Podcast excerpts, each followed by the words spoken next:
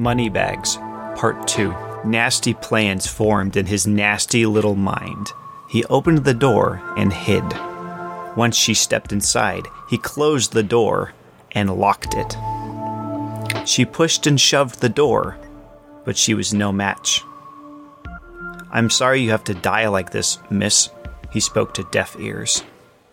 Her lips perched by the keyhole and screamed. He had not considered this problem. They would check the basement when they needed supplies in the morning and hear her.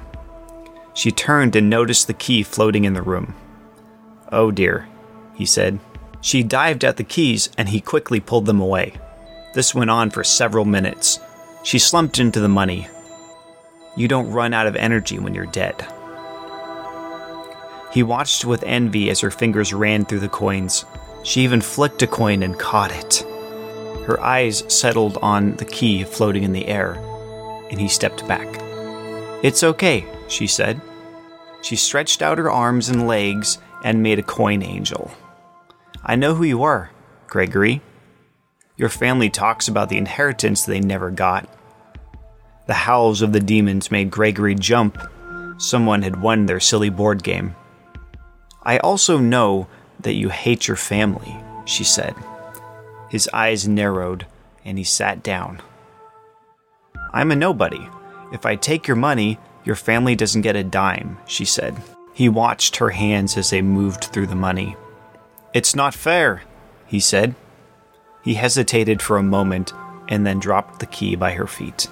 For weeks and months, the young lady stealthily carried away bags of riches from Gregory's home. He would watch in agony as she picked up each coin, goblet, and golden spoon. She finally left one coin in the middle of the floor. "In case you were wondering, I'm donating all of the money to charity," she said. He grimaced and lunged at her.